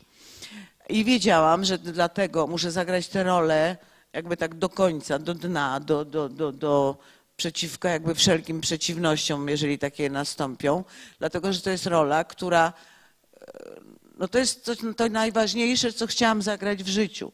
A jednocześnie dostałam do ręki postać, która była zabawna, która była taką dziewczyną, e, którą można było ulepić bardzo ładnie na początku. E, I to ja po, poprosiłam, żebym mogła zaśpiewać piosenkę. E, to ja pojechałam do Jacka Jankarskiego i do mm, Satanowskiego, żeby skomponowali biegiem tę piosenkę i przywiozłam ją dwie godziny później. Także, bo ja wiedziałam, bo ja konstruowałam postać na początku, chciałam koniecznie, żeby mnie aresztowali w sukni balowej. No nie do końca mi się to udało, ale chciałam taką z- y, zbudować postać, bo wiedziałam, że robię najważniejszą, nie tyle najlepszą, tylko najważniejszą rolę w życiu. No i, i, y, no i sprawdziło się, to znaczy, e, to znaczy mm, film powstał, film powstał wspaniały, różne miał tam po drodze e, perturbacje, ale jednocześnie, e, jednocześnie mm, na, na ile? Na 7, na 8, na 9 lat został e, położony i myślałam, że nikt nigdy już nie będzie oglądał tego filmu, tylko na tych kasetach takich, co właściwie kolory, takie plamy chodziły. To były takie kasety tak zdarte. Ja sama miałam taką kasetę w domu, że nikt tego filmu nie zobaczy. Rysiek wyjechał e, z Polski, Bugajski, e, z kopią mm, tego filmu. Znaczy kopię wywiózł e, wtedy mm, korespondent telewizji francuskiej Stéphane Manier z TF1 e, i jemu zawdzięczamy to, że film dostał się na zachód, bo Grysiek e, wyjechał z małą taką kopią na wideo, a tak naprawdę film skopiowany na intermediecie był kopiowany, jak się potem okazało, mój mąż mi tego nie powiedział, u mnie na strychu i cały ten film wywiózł Stefan Manier i on przywiózł tę bardzo drogą taśmę, na którą można było zrzucić kopię filmu. A potem już we Francji przeczytałam stenogram z kolaudacji, gdzie reżyserzy żądali, Baśkowski, Poręba, żądali spalenia negatywu tego filmu i e, nic dziwnego, że oni robili te kopie za wszelką cenę, ponieważ padły oficjalne żądania o spalenie negatywu filmu, czegoś takiego nie było nigdy. W historii kinematografii nikt nie zażądał spalenia negatywu filmu. E, I pociągnięcie Andrzeja Wajdy do odpowiedzialności karnej za to, że ten film pozwolił, żeby ten film powstał. Ale przeczytałam ten scenogram z kolaudacji już we Francji, robiąc w ogóle inny film. I nie wiedziałam, że w, Pol- znaczy, że w Polsce te sprawy toczą się tak, jak się toczą. No i potem e, film pojechał po, po 11 chyba latach do Cannes, kiedy No i można go było wypuścić. Palmę I dostałam Złotą Palmę e, po latach. Dosyć gorzka to była po tych 11 latach, czy iluś nagroda. Dlatego, że wiedzieliśmy, że to wszystko już jakby już jest e, passé. Jak się okazało, nie do końca. Była jakaś scena w tym filmie, przed którą miałaś opory? Przed zagraniem którejś z tych Nie, brutalnych mieliśmy scen? problem, jak mam popełnić samobójstwo. Ja miałam dwie konsultantki. Miałam dwie panie, które spędziły w więzieniu. E, jedna z nich w celi samotności, dwa lata. I opowiadały mi wszystkie rzeczy, znaczy z nimi konsultowałam wszystkie moje zachowania i, i, i to do, do jakiego stopnia mogę się posunąć, tam pisząc tam dupa, tam, czy takie różne rzeczy, które zostały wymyślone. Natomiast e, Mm, opowiedziała mi, zresztą sekretarka Gomułki, która była, mm, która e, była jedną z moich konsultantek, pani Górska, opowiedziała mi, że w pewnym momencie w celi samotności straciła świadomość, czy myśli, czy mówi. I bała się, że coś powie takiego, co może komuś, e, e, komuś em, obciążyć kogoś. I mówi, że zaczęła myśleć cały czas tylko to, co widzi. To znaczy podłoga, podłoga, ściana, ściana, mówić to głośno, żeby nie weszły między te słowa żadne, żadne myśli, bo straciła świadomość. Czy to... I to były na przykład rzeczy, których, no to są rzeczy nie do zagrania już. No, ja tam dużo rzeczy zagrałam z tego, co mi opowiedziały, ale natomiast mieliśmy problem z samobójstwem. Ja upierałam się, że popełnię samobójstwo bardzo efektownie, to znaczy przegryzę sobie żyły. I tak w rezultacie popełniłam to samobójstwo w filmie. Natomiast jest to absolutnie niemożliwe. Jest to jedyny, jedyna fikcja tak naprawdę, która w tym filmie się sprawdziła, bo popełniam to samobójstwo tak, że wszyscy uwierzyli, ale wszyscy lekarze, wszyscy nasi konsultanci powiedzieli, że to jest absolutnie niemożliwe, że, że to by się... Ale Rysiek pozwolił na Ale to... wszyscy odwracają wzrok wtedy. Rysiek scena. pozwolił na to, żeby, żeby to tak było i tu odszedł od, od wszystkich swoich tych dokumentacji. E, Natomiast no, natomiast e, e, samo kręcenie filmu było trudne, to była taka zima stulecia, minus 20 stopni mrozu. Myśmy siedzieli w tych piwnicach, to były nieogrzewane fundamenty jakiegoś bloku, e, który budowano. E, I to, ale to nie ma w ogóle żadnego znaczenia. E, Znaczenie ma to, co potem się stało. Że byliśmy wszyscy przesłuchiwani, byliśmy wszyscy jakoś oskarżani, zastraszani, e, wzywani, e, szykanowani, no różne rzeczy się działy, ale największą cenę e, zapłacił mm, zapłacił reżyser, ponieważ został banitą na bardzo długie lata i wrócił do Polski dopiero jak już naprawdę można było, bo miał paszport po prostu prze, prze, prze, przedziurkowany w jedną stronę. I najpierw spotykałam się z nim w Kanadzie, potem w Ameryce. e, i myślał, że już nigdy nie wróci do Polski. Złamało to zupełnie życie ki- kilku osób w ogóle z ekipy. Natomiast ja byłam przesłuchiwana wielokrotnie i panowie, którzy mnie przesłuchiwali, mówili, że super film. A ta scena gołki to super. Super. Ja mówię, ale gdzie pan to widział? On mówi, to jest nasz film instruktażowy, żebyśmy was znienawidzili.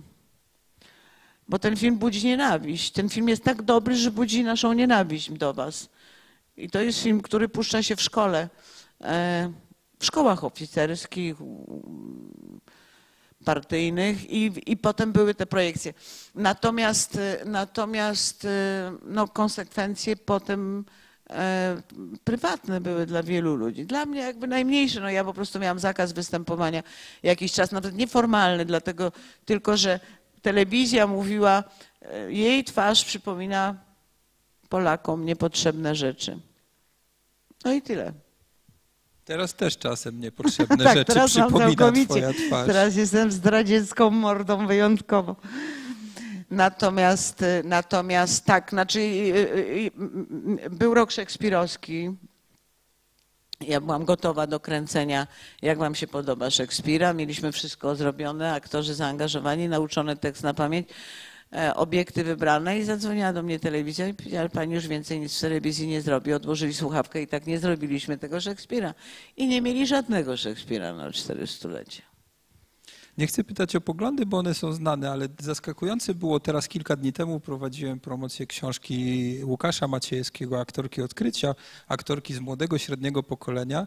Bardzo dużo aktorek deklaruje swoje poglądy. Po raz pierwszy właściwie się słyszy, że aktorzy chcą wyrazić swoje e, poglądy na temat tego, co się dzieje, czy Ja rzeczywistość ostatnio widziałam taki ładny rysunek w internecie, jak mama stoi nad dziewczynką, daje jej łyżkę tranu i mówi pij, żebyś mogła, jak dorośniesz, zrobić rewolucję.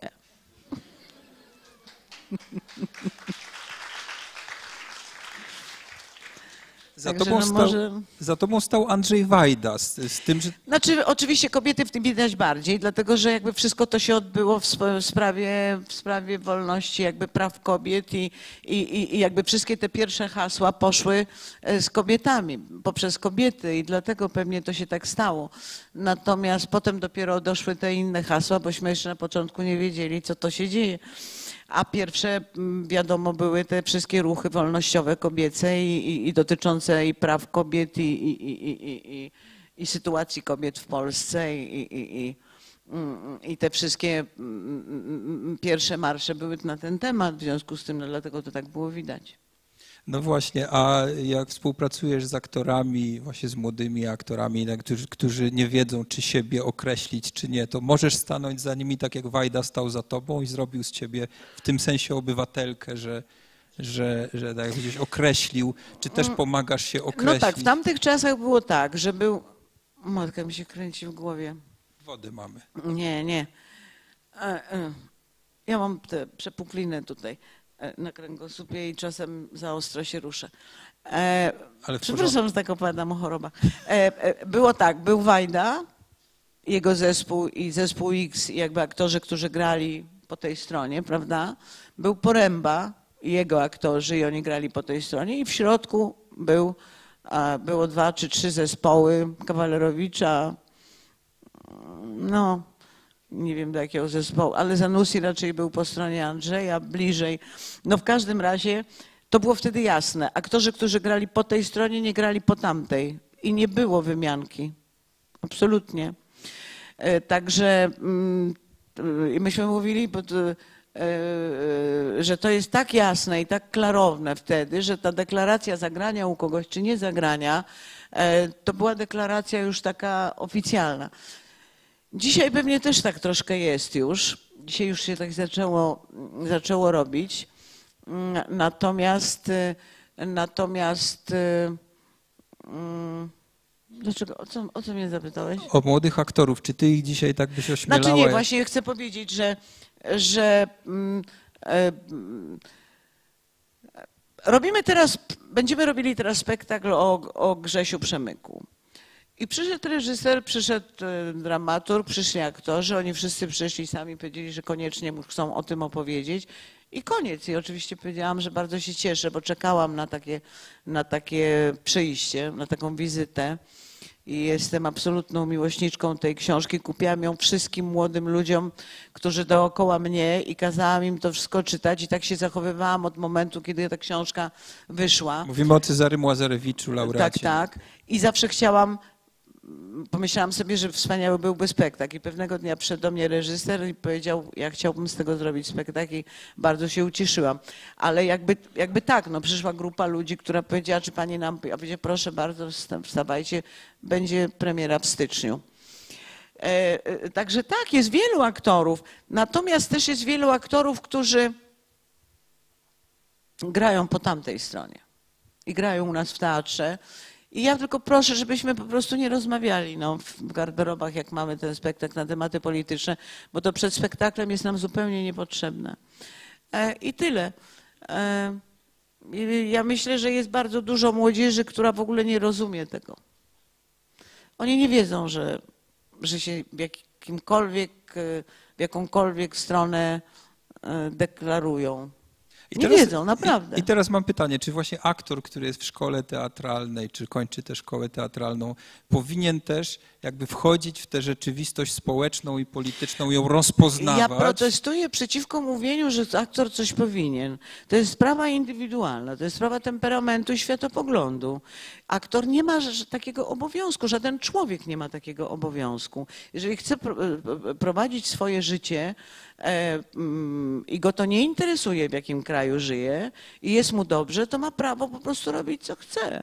Natomiast, i to samo jest z aktorami, ci, którzy czują potrzebę powiedzenia, co myślą, powinni to, to robić, a którzy nie czują, nie powinni.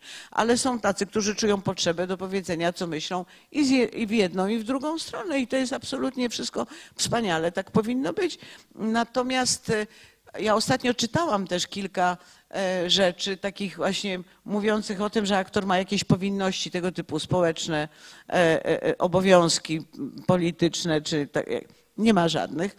E, Są aktorzy, którzy mogą grać tylko dla sztuki i niech sobie grają, jak malarze malują e, obrazy dla sztuki i i jest sztuka dla sztuki i to jest pełnoprawna sztuka. E, To zamykamy ten temat polityczny. Zachęcam Państwa do włączenia się do rozmowy. Jeżeli Jakieś pytania, komentarze, proszę o sygnał, podejdziemy z mikrofonem. A, a, a ja w tym czasie zapytam Cię o publiczność, bo e, grasz po raz kolejny Marię Kalas, mówię po raz kolejny, bo po Teatrze Powszechnym byłem na ostatnim spektaklu w Powszechnym, gdzie już tam wisieliśmy gdzieś na jakimś balkonie, bo powiedziałeś, że wpuścisz wszystkim, wszystkich wbrew strażakom, którzy nie chcieli wpuszczać do teatru. E, zrobiłaś ten spektakl ponownie. Maria Kalas mówi w tym spektaklu, że publiczność jest moim wrogiem. Idę go pokonać, muszę go zdobyć. A ty mówisz Tak, tutaj w tej przedstawię- książce u Kasi Montgomery, mówisz, publiczność jest moim przyjacielem, daje mi poczucie bezpieczeństwa. Jak wychodzę, to mam takie, takie poczucie, jakbym się przytuliła do publiczności. Je- je- Jest y, za- zasadnicza różnica postrzegania tego. Tak, ale ja nie, znaczy Callas była la diva assoluta. E, To był ktoś absolutnie mm, szczyt, e, e, no po prostu była geniuszem i uważała, że sztuka jest czymś najważniejszym w ogóle na świecie i życie bez sztuki nie ma sensu. I była perfekcyjna do tego stopnia, że jak usłyszała, że cokolwiek z jej głosem się dzieje, po prostu przestała śpiewać, dlatego że wszystkie jej występy musiały być doskonałe. E, I rozumiem, że tak mówiła. Oddała sztuce wszystko. E, Życie, nie miała dziecka, e, była nieszczęśliwa. Wszystko z powodu jej stosunku do, do sztuki, do, do, do śpiewania. Ja jestem, ja mam dzieci, mam życie. Myślę, że mogłabym obyć się bez grania, że robiłabym coś innego. Ja nie uważam, że jestem kimś absolutnie wyjątkowym, który poświęcił temu. Po prostu tak się szczęśliwie zdarzyło, że poszłam sobie pewnego dnia do szkoły teatralnej. Okazało się, że dałam sobie tam radę, że mam talent, zagrałam dużo ról. E, Te role, te role miały znaczenie dla ludzi. I tyle. Ja myślę, że w encyklopedii po mojej śmierci będzie napisane, że stworzyłam teatr Polonia i Och Teatr.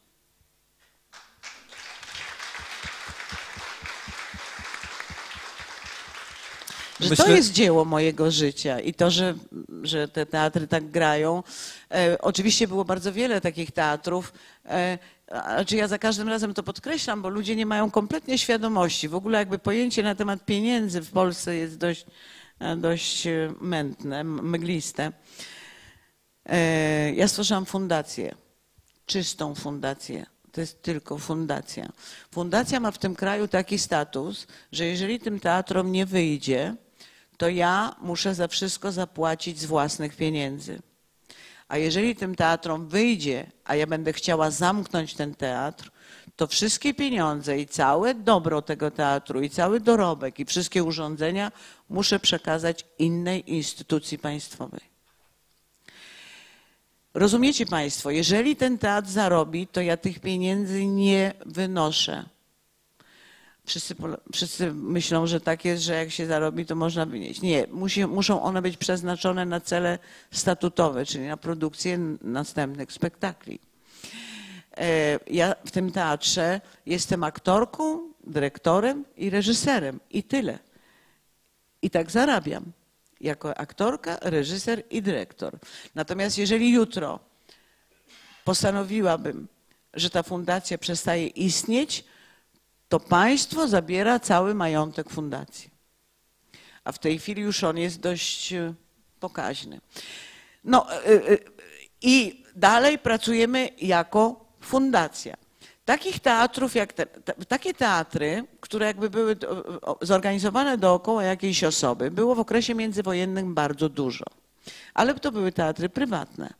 To były takie jak sklep z warzywami. Po prostu się zarobiło, to się zarobiło. Te teatry bankrutowały masowo.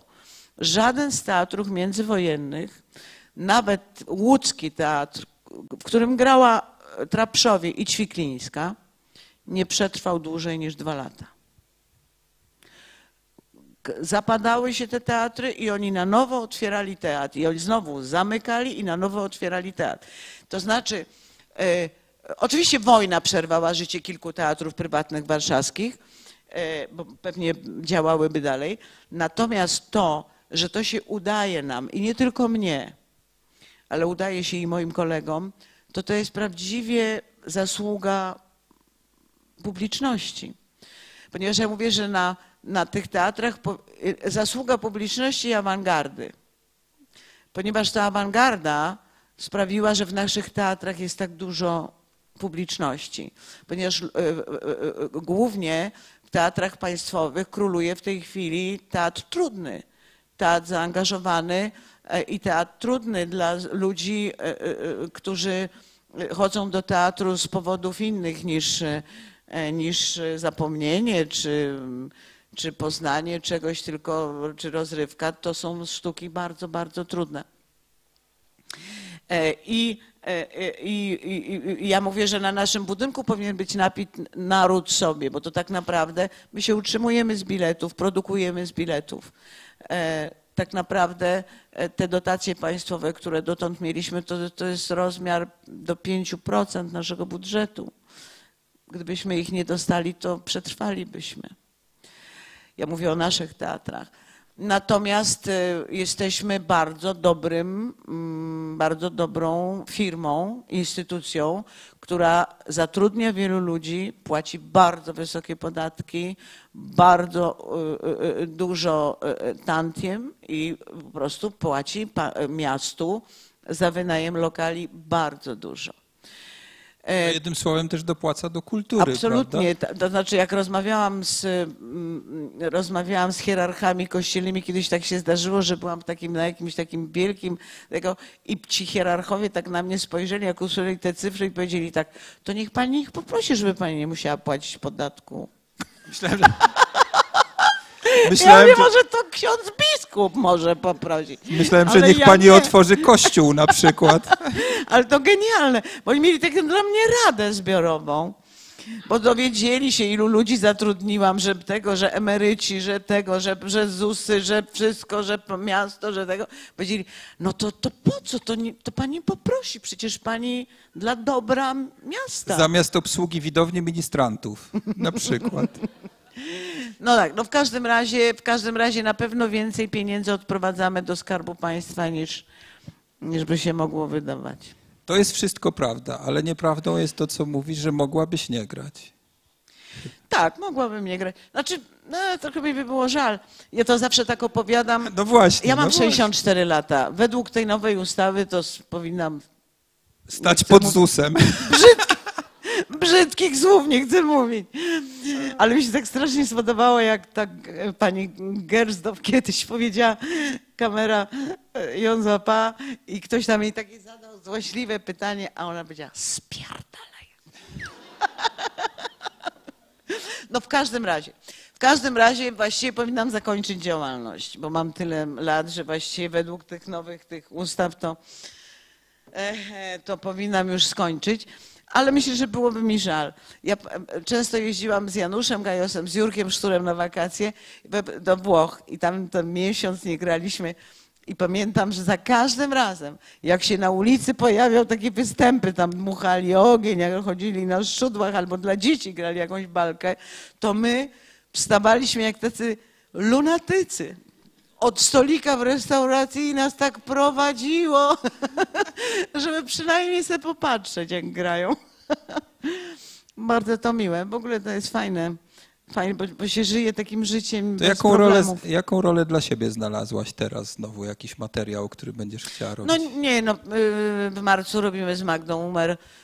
9 marca dokładnie będzie premiera spektaklu e, za, Zapiski, Zapiski z z wygnania pani Sabiny Baral.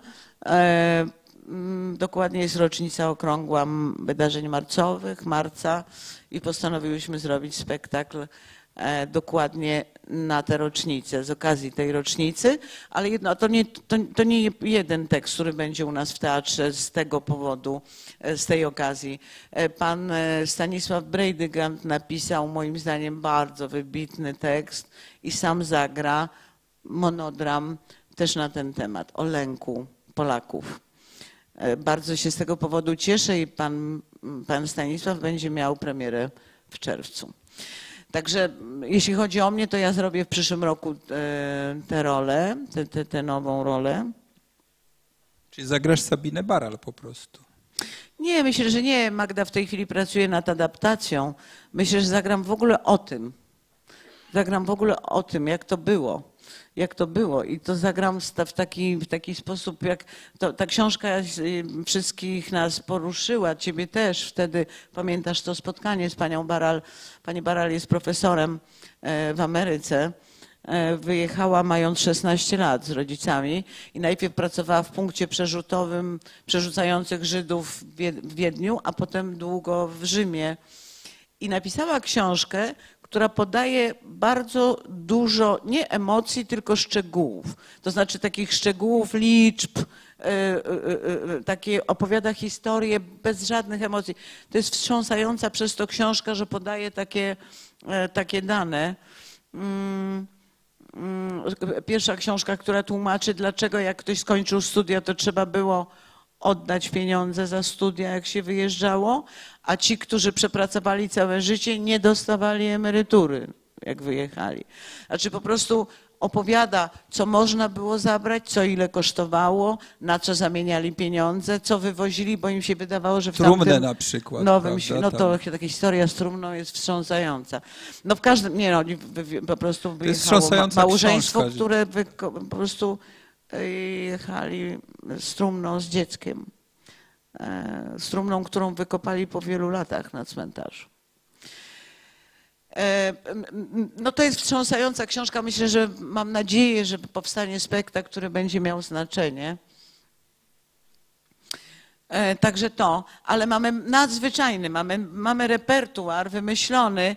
E, W tej chwili e, montownia próbuje wszystkie dzieła Szekspira w nieco skróconej wersji.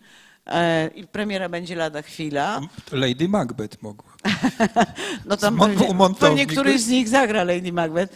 E, e, po, czym w Och Teatrze zaczynamy próby sztuki Casa Valentina. To jest historia prawdziwa w latach 50. w Ameryce. E, Mężczy, znaczy taka grupa mężczyzn stworzyli takie towarzystwo ludzi, tam byli prawnicy, lekarze, e, takich ludzi, oni spotykali się raz w tygodniu w takiej willi, która się nazywała Casa Valentina, przebierali się za kobiety, ale takie, to nie miało nic wspólnego z płcią, z seksem, po prostu lepiej się czuli jako kobiety. I uczyli się piec, gotować, szyć, tam malowali się, kręcili sobie włosy. I jest takie zdjęcia są z tamtych lat, tych panów, którzy w takich bliźniaczkach, z perełkach siedzą, piją herbatkę i rozmawiają na, takim, na takiej werandzie. I ktoś napisał bardzo dobry tekst na ten temat, grany w Ameryce, grany zresztą też i w Europie, tu w, w kilku miejscach. No i przyszedł pewnego dnia Maciek Kozłowski i powiedział, że chciałby to Kowalski. zagrać. Ko, Kowalski. Ko, tak. E, e, I, e, i, i e, zgodził się zagrać Daniel. E, Zgodził się zagrać Czarek Grzech, zgodził się zagrać Piotrek Machalica. E, Myślę, że czeka nas wielka przyjemność. Tam będą piec i Będą, będą, malować. będą, będą, będą, a jednocześnie będą zakładać towarzystwo, Stowarzyszenie Ludzi Wolnych. To znaczy e, opowiadać o tym, że jeżeli ktoś się lepiej czuje w, takim, w takiej skórze, to powinien mieć prawo tak się nosić. No e, i to robimy. Potem, potem jest e, e, o Grzesiu Przemyku spektakl. Potem jest nasz 68 rok, potem nasze mm, to, a potem w Och Teatrze Jurek Sztur e, zaczyna próby jako reżyser e, z Maćkiem Szturem w roli głównej Ribandela, e, e, bal manekinów Bruna Jasińskiego. A Duża bardzo produkcja, To też była jedna z, jedna z twoich pierwszych ról, prawda? Bal Tak, manekinów tak, w Teatrze tak. Ateneum. Debiutowałam w Ateneum, tam manekin sześć- 36.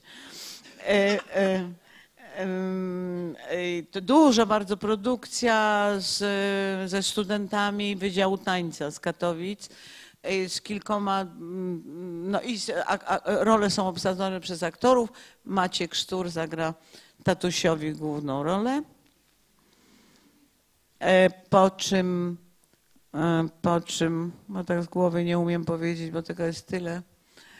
E, mm, Po czym jest właśnie pan Brejdygan. A, a Cieplak będzie robił spektakl pod tytułem Przybora. Westchnienie, westchnienie z sali. Według siebie powiedział, że bardzo chce i to je, przez niego napisany scenariusz i jego interpretację piosenek. Bardzo, ja jestem bardzo ciekawa tego spektaklu. E, Piotrek jest bardzo, na to, od jakiegoś czasu o tym mówi i będzie to jesienią. Będzie to jesienią w, w Teatrze Polonia. E, To, to teraz czy są pytania, czy komentarze do Krystyny Jandy? Czy patrzę w górę, Takie spokojne, Takie spokojne. Takie spokojne To towarzystwo. zapytam cię jeszcze, o, o właśnie może e, pa, państwa trochę oświetlimy. Zapytam cię jeszcze, e, bo mm, tak skończyliśmy na, na przesłuchaniu Tonce Babicz, a czy później, po przesłuchaniu, kiedykolwiek miałaś wrażenie grając w kinie, że grasz ważną rolę, tak ważną rolę, tak trudną rolę? Tak, no znaczy kilka razy.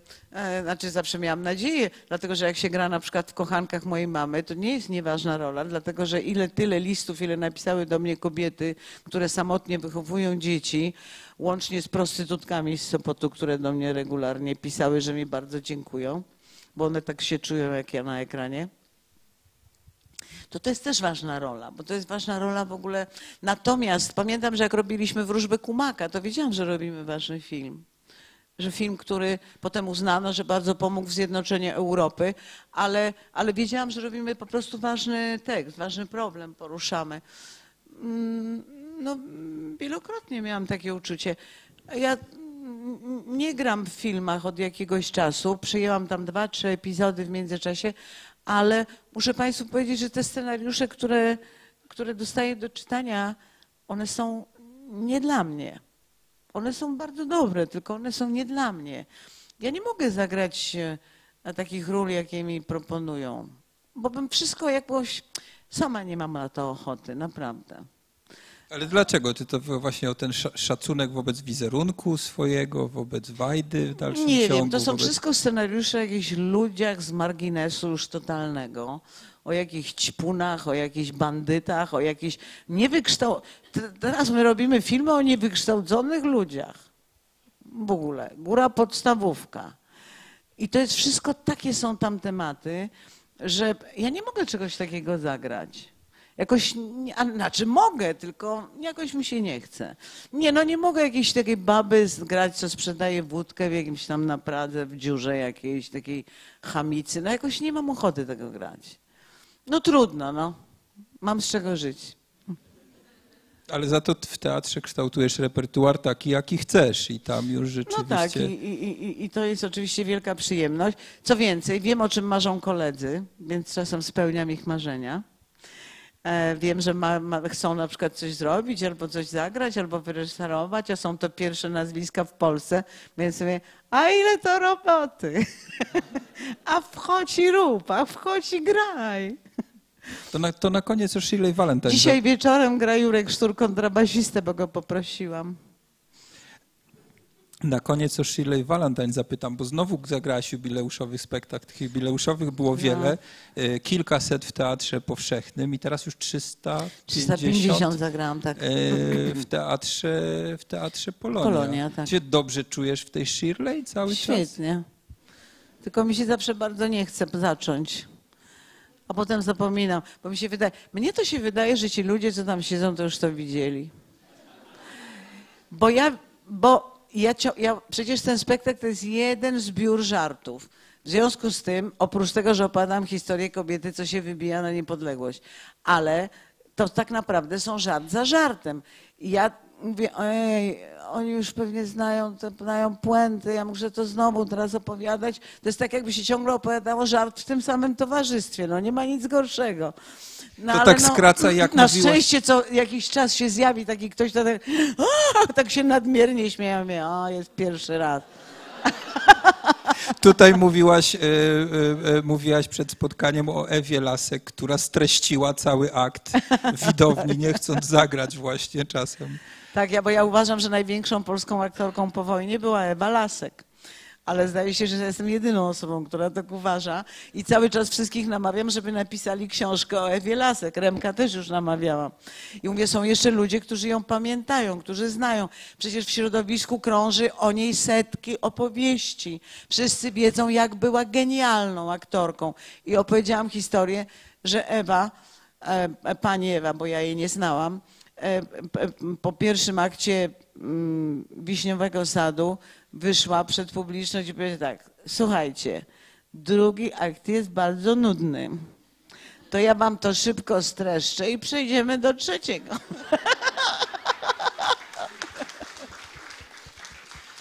ale była absolutnie To rozumiem, że w genialna. Shirley tak cię korci czasami, żeby tak streścić. No nie, mówię tak, siedzę i tak mówię, tak mówię tak, a tego to dzisiaj nie powiem, bo mi się nie chce. A potem mi żal. Mówię, a no to im zabrałam to, zabrałam im tu, zabrałam to, ale czasem, czasem nie mogę, już nie mogę, nie mogę. No ale dobrze. No ale to znaczy, bo tak zaczęłaś, że już tak ci się nie chce i wchodzić, to znaczy wiedząc, że publiczność zna ten spektakl i ten tekst, tak wchodzisz ze zniechęceniem na scenę, czy... No ale publiczność tego nie czuje. Na litość boską. Tu jestem zawodowcem. To od którego momentu cię niesie już potem w Shirley? Jak zapominam, gdzie jestem. Jak zapominam i tak się koniec jest, ja mówię, o już. Bo czasem są takie spektakle, że po prostu kompletnie odlatuję, nie wiem w ogóle. Proszę Państwa, co mi, wy, wy, wysta- wy, co, co mi zostaje? Koniec, o już, to minęło to spotkanie bardzo szybko, bardzo szybko. Bardzo dziękuję za tę rozmowę. Dziękuję bardzo i wszystkich Państwa Państwu pozdrawiam. dziękujemy. 6 listopada Joanna Kulik tutaj w tym cyklu, też o godzinie 19, też będzie streaming, bo byliśmy też w internecie. Bardzo, bardzo Ci dziękuję i dziękuję, Dziękuję. Akademii Teatralnej. Wszystkiego dobrego. I Państwu za ten wieczór. Są książki, też Krystyna Janda będzie podpisywać książki, więc namawiamy do zakupu. Dziękuję bardzo.